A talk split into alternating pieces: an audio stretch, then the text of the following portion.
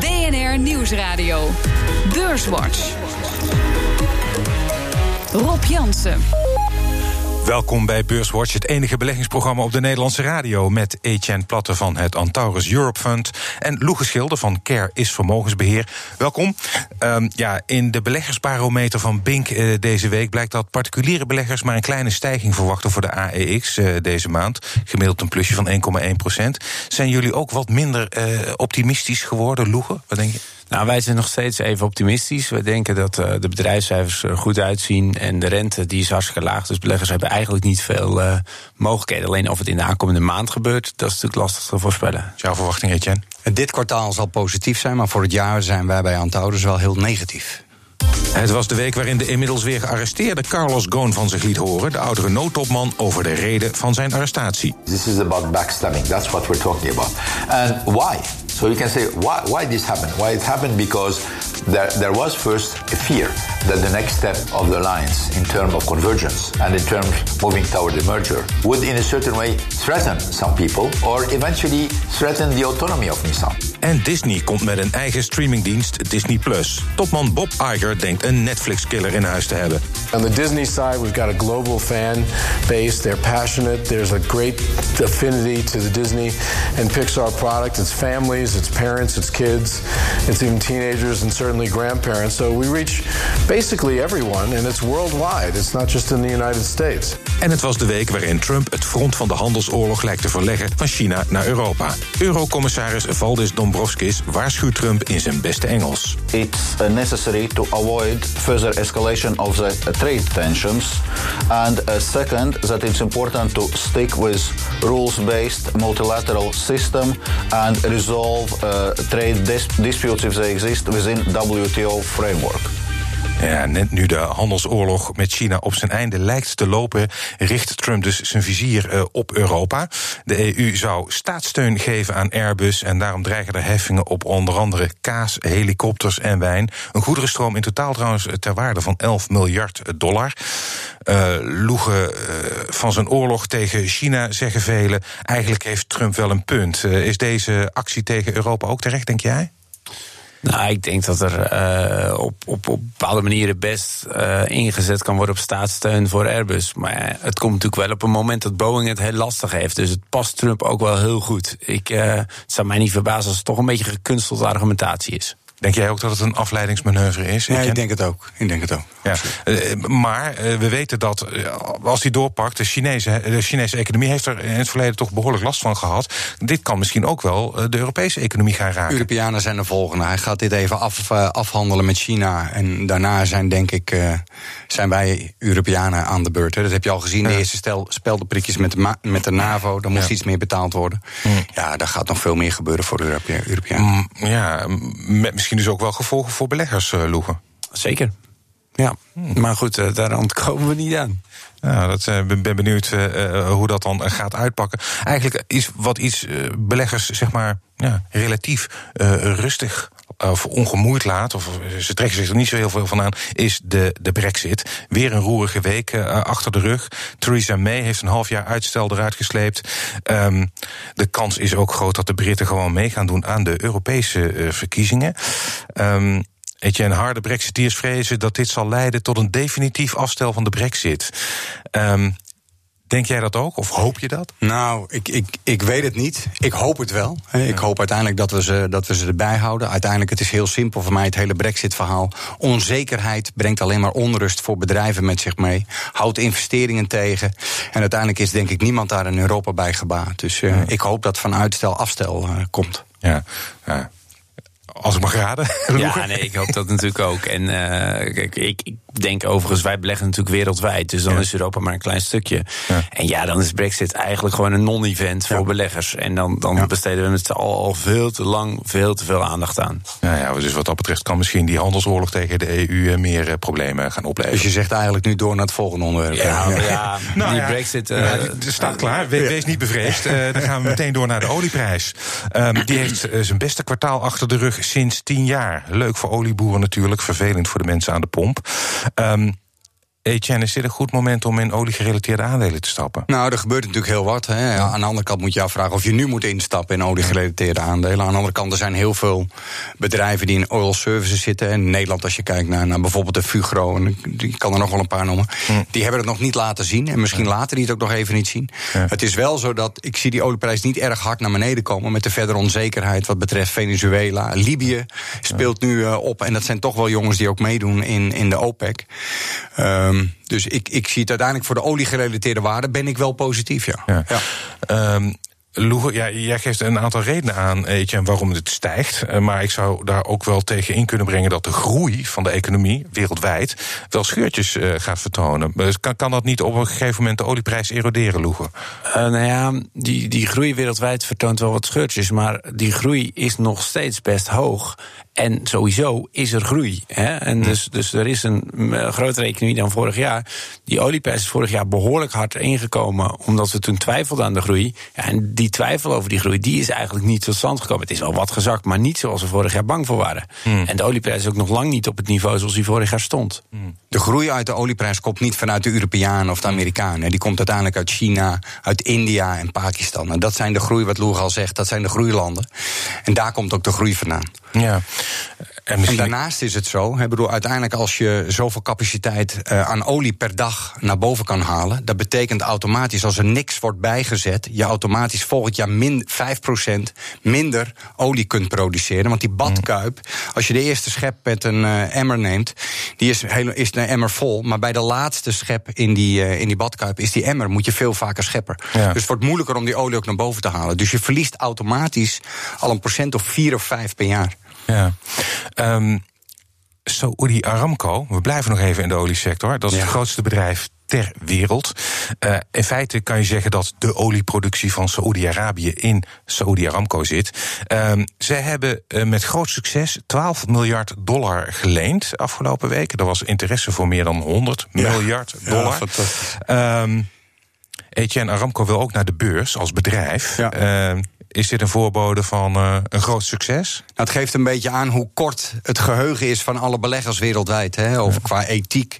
Als ja. we daarover hebben, zes maanden geleden wordt de meneer Khashoggi omgebracht uh, in het consulaat in uh, Istanbul.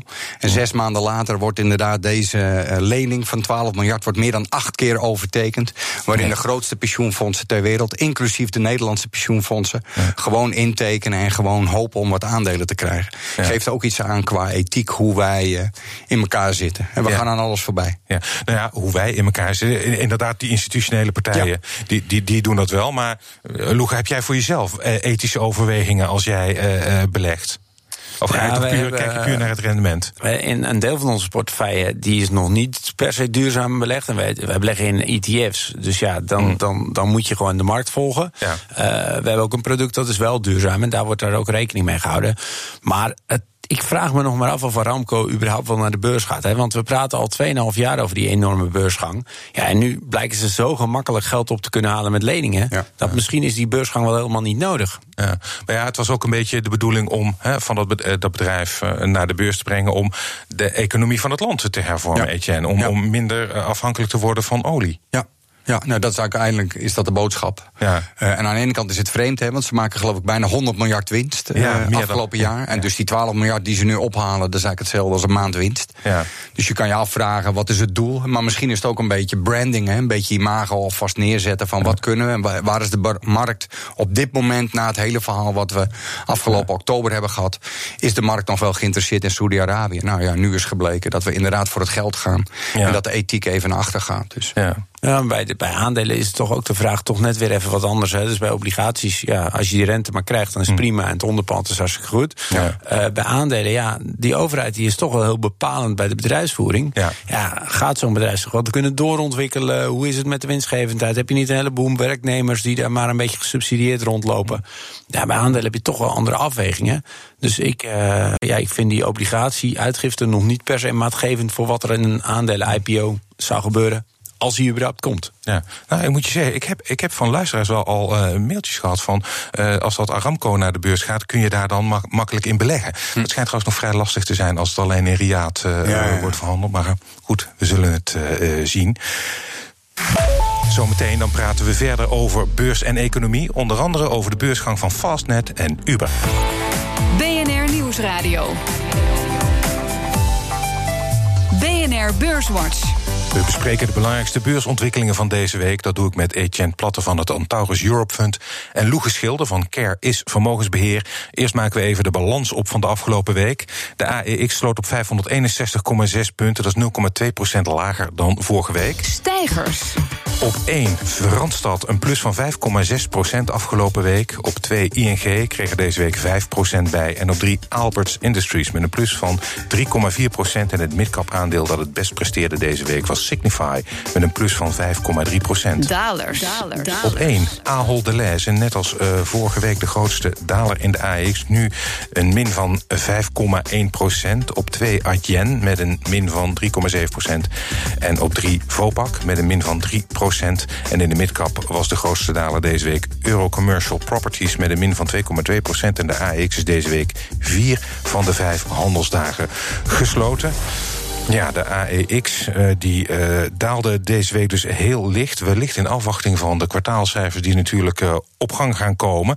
Um, die van JP Morgan vandaag, die waren indrukwekkend. een kwartaalwinst van ruim 9 miljard dollar. Koers flink in de lift. Um, is dit een voorbode van een goed kwartaalseizoen? Wat denk jij, Etienne? Ik, ik denk dat het seizoen niet, maar ik denk dat dit kwartaal dat dat nog prima cijfers laat zien. Maar wat wij al wel zien met de bedrijven waar wij mee spreken, is toch wel groeivertraging. Ja. En waar het probleem met name mee in zit, is dat ze de loonkosten niet onder controle houden. En dat de grondstoffen fors duurder zijn. Ja. En dat ze dat niet goed kunnen doorberekenen in hun verkoopprijzen. Dus ik denk dat dit kwartaal goed is. Ik denk dat het de komende kwartalen echt meer winstwaarschuwingen gaan komen. Loegen, dat is jouw oordeel? Ja, voor, voor het aankomende kwartaal, uh, als je bijvoorbeeld even naar Amerika kijkt, daar zijn ook wel, uh, er is behoorlijk wat guidance voor. Ja, daar wordt verwacht dat de kwartaalwinst met 4,2% afneemt. Ja. En uh, eerder werd verwacht dat die winst met een procent of drie zou stijgen. Dus er is al best wel wat terug bijgesteld naar aanleiding van de, ja, de afnemende groei in het vierde kwartaal door dat handelsconflict. Het zou mij niet verbazen als die winsten nu juist een beetje meevallen, omdat dat handelsconflict wat opgelost lijkt en, en juist dat sentiment allemaal weer wat verbetert. Mm. Maar dus wel in vergelijking met die min 4 die dan verwacht wordt. Ja, ja, en dus ook voor de. Want Etienne is voor de verderop, de kwartalen verderop, wat voorzichtiger. Nee, voor Amerika ben ik het met Loege eens. Ja. Dat is zomaar de taxaties van analisten in Europa. Die staan allemaal op plus, plus 4 en plus 7 procent groei voor mm. 2019. En dat zie ik niet gebeuren. Amerika ben ik met je eens. Die zijn, de taxaties zijn al omlaag en in Europa nog niet. Oké, dus er staat ons hier nog wat uh, te wachten. Nou, er is één bedrijf wat al een beetje tipje van de sluier heeft uh, opgelicht. Niet echt cijfers, maar een trading update. Dat kwam van Takeaway. Takeaway.com, moet ik zeggen, geloof ik, de moeder van uh, thuisbezorgd.nl. Leverde het af, afgelopen kwartaal 31 miljoen maaltijden af. Weer een stijging en het aandeel won deze week 3,6 procent. Um, Etienne, um, wat vond jij van dat resultaat? Het resultaat vind ik niet zo belangrijk, maar Takeaway is echt een schitterend bedrijf. Ja. Wij hebben dit nu pas sinds een half jaar in portefeuille. We hebben twee jaar aan tafel gezeten met de heer Groen, de CEO, aan tafel. En twee jaar of zes maanden geleden besloten om te kopen. Dat was de koers 50. We staan nu geloof ik 77. Hou dit in je portefeuille. Die groeicijfers zijn ondanks de economie zijn fantastisch. Ja. Duitsland doet het goed, 30% groei. Nederland groeit na 19 jaar nog steeds 17% per jaar. Iedereen heeft straks het appje van thuisbezorgd of Takeaway op zijn telefoon zitten. Mm. En die groei in maaltijden, je noemde net 31 miljoen, dat was vorig jaar 20 miljoen. Mm. Dus ja, nee, fantastisch bedrijf. In je portefeuille houden, over twee jaar staat er zeker 100 euro in. Oké, okay, nou daar houden we aan. Noteren. Ja. maar Loege, uh, uh, zie jij ook wel een, uh, goede, een gouden toekomst voor takeaway weggelegd? Ja, wat, wat, je, wat je in ieder geval zag uh, in aanvulling op wat Etienne zei, uh, die, die integratie van de Duitse platform met het Nederlands platform, dat ging, uh, dat ging goed. Dat, dat ligt goed op schema. Nou, daar kunnen ze dan een deel kosten besparen. Je zag in die andere kernlanden dat er nog veel meer groei was.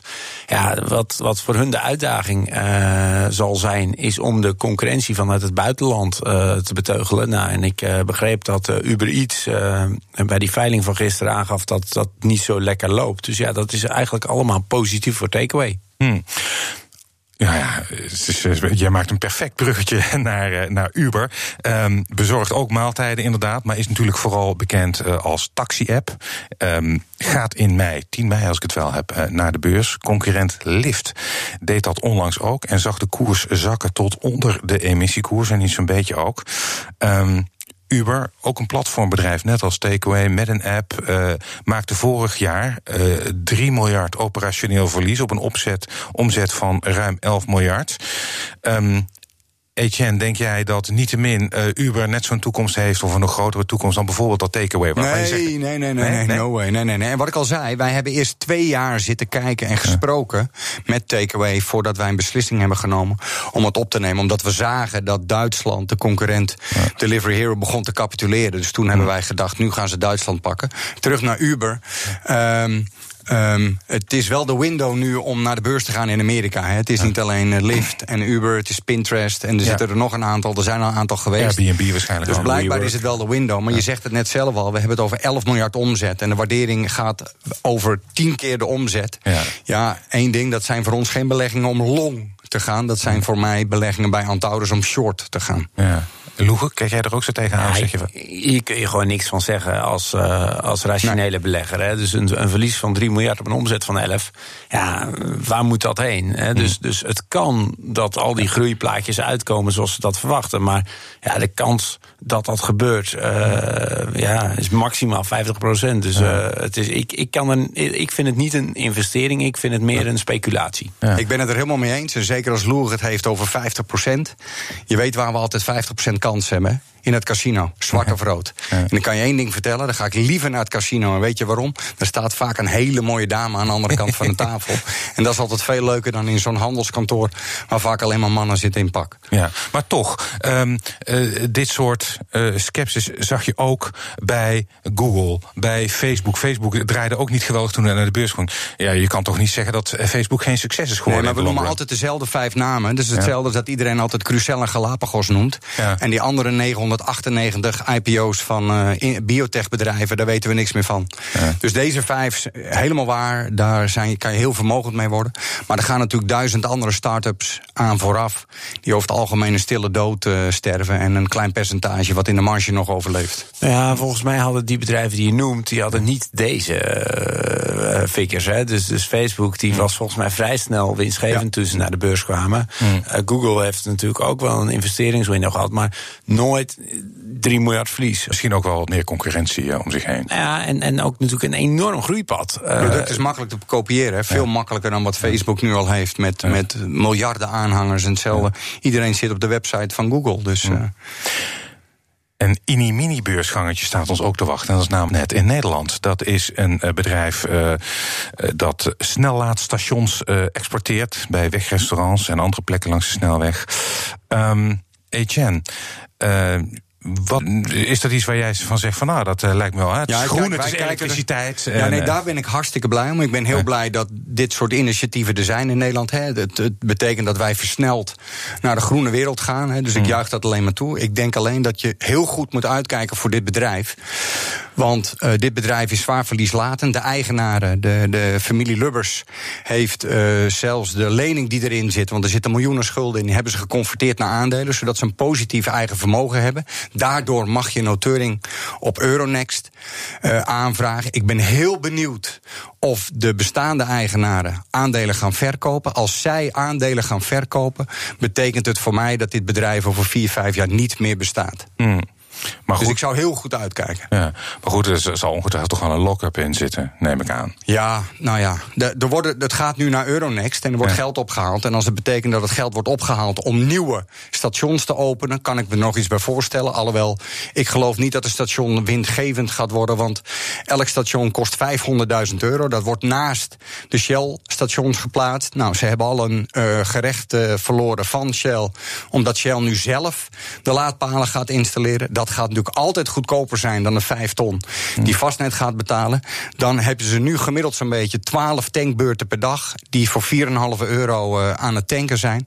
Ik geloof niet dat dit bestaansrecht heeft.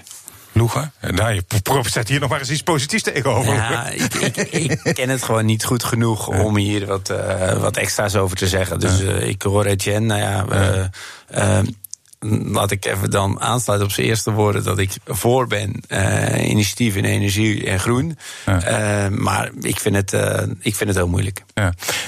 niet groen, namelijk de traditionele olieindustrie, althans gerelateerd, dus SBM Offshore.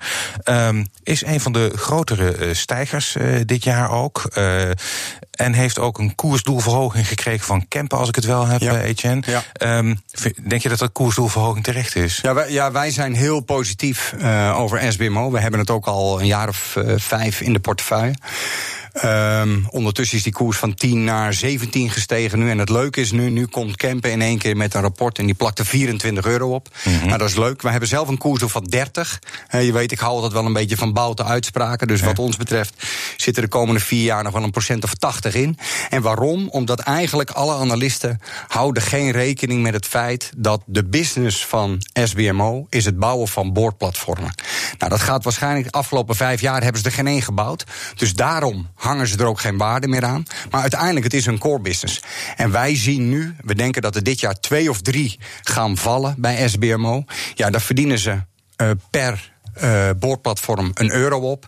Op het moment als daar de komende twee, drie jaar elk jaar twee gaan vallen, hmm. dan kan je eigenlijk op die waarde weer een multiple plakken. En wij doen heel voorzichtig, wij plakken daar zes keer op. Hmm. Dus als je nu per jaar twee van die nieuwe boordplatformen kan bouwen, die elk jaar twee euro toevoegen, dan kan je eigenlijk He, stel een waardering keer 6, kan je er 12 euro bij opplakken. En zo komen wij op 30 euro. Dus dat rapport van Kemp is eigenlijk de eerste broker die ja. nu heeft gezegd: Nou, wij denken dat er één gaat vallen. Ja. Maar om een idee te geven, ja. uh, meneer Chabas, de CEO van SBMO, die is nu al bezig met de derde fast forward. Dus ze zijn al bezig met drie huls. Waar nog geen eens een opdracht voor is. Wij denken dat die opdracht er wel is. Want anders gaat hij er geen drie bouwen. Zie jij ook een gouden toekomst voor SBM Offshore? Nou ja, uh, zeker ook omdat Petrobras, uh, die, daar was een interview mee, die zei ze hebben goede stappen gezet en wij, bij ons staan de deuren weer open om die platform uh, weer te gaan bouwen en op te, mm. te gaan opnemen. Dus ja, dat zou zeker goed uit kunnen pakken voor ze. Mm. En, daarnaast en, en die olieprijzen, die dus gestegen is, ja, dat maakt het ook weer interessanter om in die diep drilling uh, te investeren. Ja. Als de olieprijs laag is, kan dat niet uit. Maar nu de olieprijs weer wat gestegen is, uh, kan dat in één keer weer uit en komen ja. die investeringen op gang. Ja. En Loer genoemd Petrobras, dat is leuk, want de afgelopen vijf jaar mocht SBMO daar niks doen. Dus de grootste concurrent van SBMO, Modec, heeft al die opdrachten gekregen van Petrobras. Dus die hebben het hartstikke druk. Dus SBMO die kan nu prima weer instromen. Ja. We zijn uh, alweer aan het uh, einde van dit programma gekomen. En dan mogen jullie altijd een uh, tip geven voor de luisteraar. Loeger, de floor is yours. Wat is jouw tip voor de luisteraar? Ik heb nog steeds de tip uh, Emerging Market Equity. Ja. Dus wij, uh, wij beleggen zelf in de Vanguard FTSE Emerging Market. Nou, dat is natuurlijk geen aanbeveling, al die lettertjes die ja. ken je. Maar uh, emerging markets, daar verwachten we toch de hoge groei. Uh, en die aandelen die zijn uh, behoorlijk laag gewaardeerd als je dat vergelijkt met, uh, met de winstgevendheid. Oké, okay. een tracker op emerging markets. Ik, ik, geloof uh, gelijk. Het enige is, wij kunnen nooit zo ver beleggen. Wij beleggen ja. vooral in dingen die we begrijpen en die we kunnen bereizen. Ja. Dus het is gewoon West-Europa. Um, um, het is een beetje bouten en ik, ik hoop niemand daarmee te beschadigen. Maar ik, ik, het verhaal wat ik net hoorde over dat vastnet laadpalen... het moet toch naar de beurs, maar ja. ik denk dat er eentje is... die misschien over vier of vijf jaar wel naar nul kan. En ik begrijp dat het een hele bouten uitspraak is... maar ik, ben er heel, ik zou er heel voorzichtig mee zijn. Ja, dus eigenlijk jouw tip is blijf weg bij vastnet. Ja. en wij zijn een hedge fund, hè, dus wij kunnen short. Dus voor mij maakt het geen bieten uit welke kant de markt op gaat. Maar de, deze kan, wat mij betreft, uh, een hele naar beneden. Hartelijk dank, Etienne Platte van het Antaurus Europe Fund en Loege Schilder van Care is Vermogensbeheer. Dit was Beurswatch. Als u wilt reageren, dan kunt u een mail sturen naar beurswatch.bnr.nl of tweeten naar Rob Jansenbeurs. Terugluisteren kan via de site, de app, iTunes of Spotify. En graag tot volgende week.